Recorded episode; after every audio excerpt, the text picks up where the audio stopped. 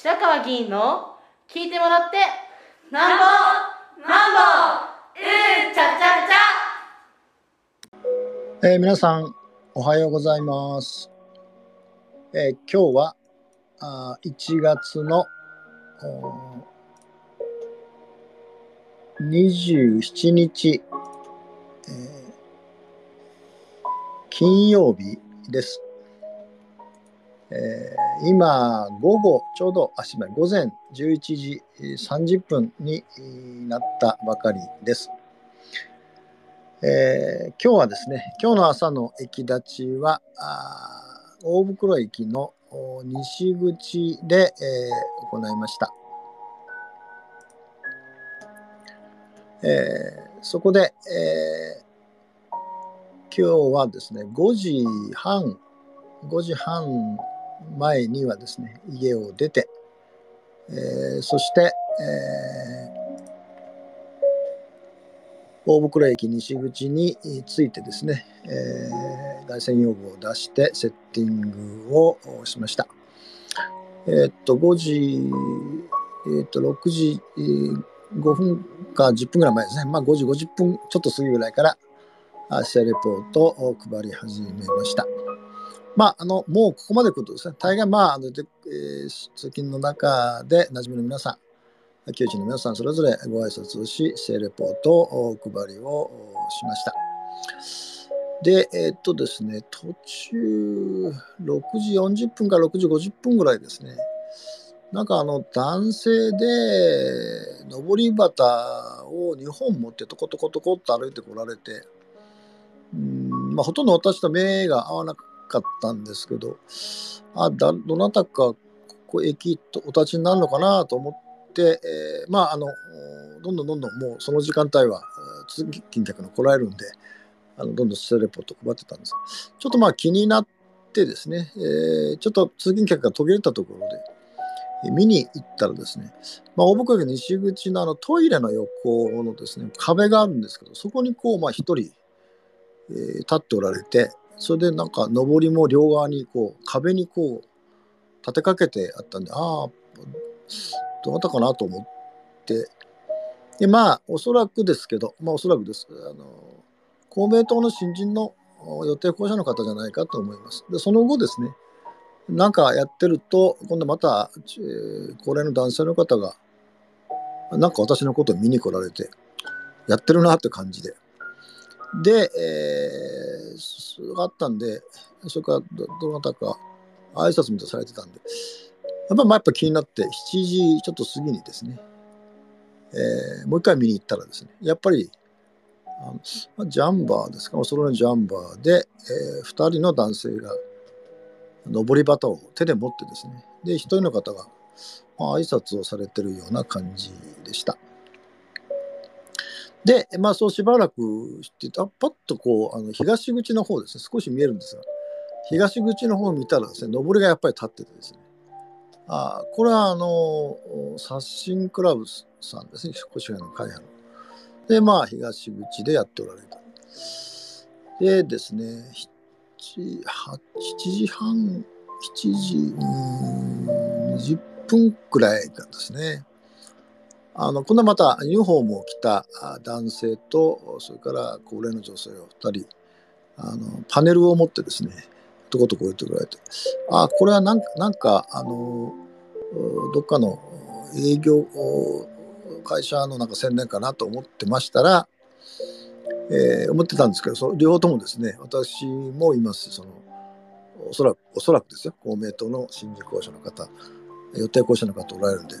まあ、場所がなかったんでしょうね。少しこう、あの、離れたところでですね、で始められて、あーっとこう、あのユニユニフォームですね、それから帽子とか見たら、あ、これまあライズアップの方だっていうのすぐ分かったんですけど、で、まあ、ライズアップの方はですね、ここはまあ、あの越谷駅で見たりしてたんで、もちろんチラシはお配りになるんですけど、あの私と一緒であのハンディカムのですね、マイク、携帯のマイクで、喋りながらこう配るというですね。まあ、若干だか音がかぶりますけど、まあ、それほど気になることではなかったんで、もちろん、まあ、その、まあ、私の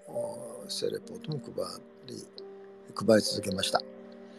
で、えっと、まあ、いつもの通りですね、8時35分ぐらいまでですね、えー、配り続けまして、結果的には、あ91名、91名の方にですね、性レポートをお渡しすることができました。それで、まあ、その8時35分過ぎて、えー、妻の車も迎え来ましたから、後片付けをしてたらですね、そのライズアップの方の一人の男性、まあ、若い方の方男性が、まあ、声をかけてきていただいて、白川さんってほ他他でも他の駅でもやっておられましたよねっていう話だったんで、そうです、全駅でやってますよって言って話して、で、えー、これは何の、ライズアップの何のあれですかって聞いたら、あの大袋駅の東口ですね。今、あの、セブンイレブンがあるところの横のビルが今、なんていうんですかね、補修工事とか建設というかやってるんで、そこに、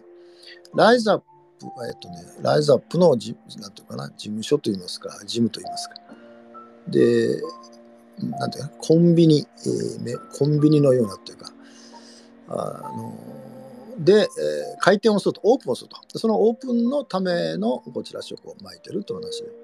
ああ、そうですかって言って、じゃあ、あの、アルバイトですねって言ったら、そうですとおっしゃって、じゃあ、アルバイトだったら、時給1000円ぐらいですかって聞いたら、いや、もう少し高いですという話です。で、なんかそうそういう感じでお話で、向こうからどんどん話しかけられてて、で、じゃあアルバイトだったら3ヶ月ぐらいなんですか？って聞いたら、そうですねって、まあ3ヶ月目に入りましたって言って。で、えー、大変面白かったのですね、今、お年、学生さんですか？って聞いたら、もうもう卒業しましたってことなんですが、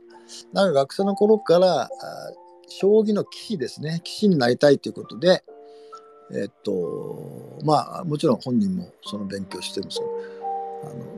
人に教えるというですね、あの将棋を教えるというのが大変楽しくなって、えー、それで今やってるんですよっていう、あ、そうですかって、あの、あれすごいですよねって、あの、えー、なんて教室、えー、将棋の教室とか 20, 20人ぐらいを人でバーッと相手してやるんで、すごいですねって言ったら、はい、もうあら何百というように、あの、えー、なんですかね、えー打つそのなんていうか手を覚えてるからということ。ああなるほどですね。ちょっとあそれですかって言って AI が藤井八段とやってやっぱ勝てないっていうことは AI が想定できないような手を藤井八段が打ってくるからでしょうったらそうですよねと話で。ででまああのまあ棋士を目指してるんだけどもまあ今大学卒業して1年目ぐらいなんでそうですかと。まあ棋士を目指すということも含めてそうですがそのこういうなんとかどうという道ですね。道はまあもちろん技術はもちろんのことですけどこれはまあ生き方とか考え方とか価値観とか哲学とかいうことがものすごい影響するので、えー、まあサラリーマンとは違う意味でですねえー、そういう道を選ばれるというのも意味がありますねと言って別れました。別れましたけど果たしてですねまあ藤井八段のようなことももう1%も満たないと思うんですけど、多くの方がおそらくあの棋士を目指せてるんだと思うけどそう簡単にですね、まあ、簡単みんな簡単ではないんでしょうけどご飯が食べられるようになるっていうのは相当のことじゃないかというふうに思ってちょっとちょっと心配にはなりましたがうんまあそれで終わって家に帰ってきて、えー、今あなっております。で今日はね2つのことですね1つはですね今日あの実は6時半からえっと、大袋駅の東口でですね、私の市民対話集会を開催する予定にしておりました。えー、で、ただですね、あのこのこの寒波も影響もあってですね、今日なんか雨が降るんではないかということで、えー、雨が降るとですね、機材が全く使えなくなってですね、相当の機材を持ち込まないと現場から YouTube チャンネルでですね、えー、配信するというのは大変なことなんですね。で、で、したがって機械を壊れたらもうあの今後使えなくなりますから、えー、安全策をとってですね、今日はもう事務所、私の事務所で、えー、まあライブはもちろんライブで配信いたしますが、事務所からお届けをすると。残念ながら駅前の市民大集会ということにはなりませんが、あ計画告知をしておりますので、ライブでの公開配信はするということにしますので、えもしですね、あの大袋駅東口に行こうとされている方はですね、えー、すみませんあの今日は大袋駅ではありませんので、え、事務所でやりますので、え、YouTube チャンネルからですね、アクセスをしていただいてご覧いただきたいと思いますし、まあ、質問がある方はですね、YouTube チャンネルから、まあ、チャットでもいいですし、Q&A でもいいですが、あ出していただければ必ずお答えをいたします。どんな質問でもお答えするということが原則になってますので、えー、よろしくお願いをいたします。えー、ともう一つですね、これはまああの越谷市からのお知らせです。えー、と、越谷いちご PR キャラクター、ストロベリーちゃんというですね、あの、越谷いちごの、えー、まあ、名産を作ろうとしてですね、えー、いちご狩りなんかも外有名で、区画も拡大しているんです。まあ、あのそのうち拡大したこともあるので、まあ、12月、あ、1月に入りましたから、えっと、白川秀次1、2、3歩でですね、現場から現現状ですね、いちごの出来具合とか構造とかも、えー、っとやろうという予定はしていますが、そのそのストロベリーちゃん、そのいちごのキャラクターのストロベリーちゃんというのですね、でこのデザインをしたですね、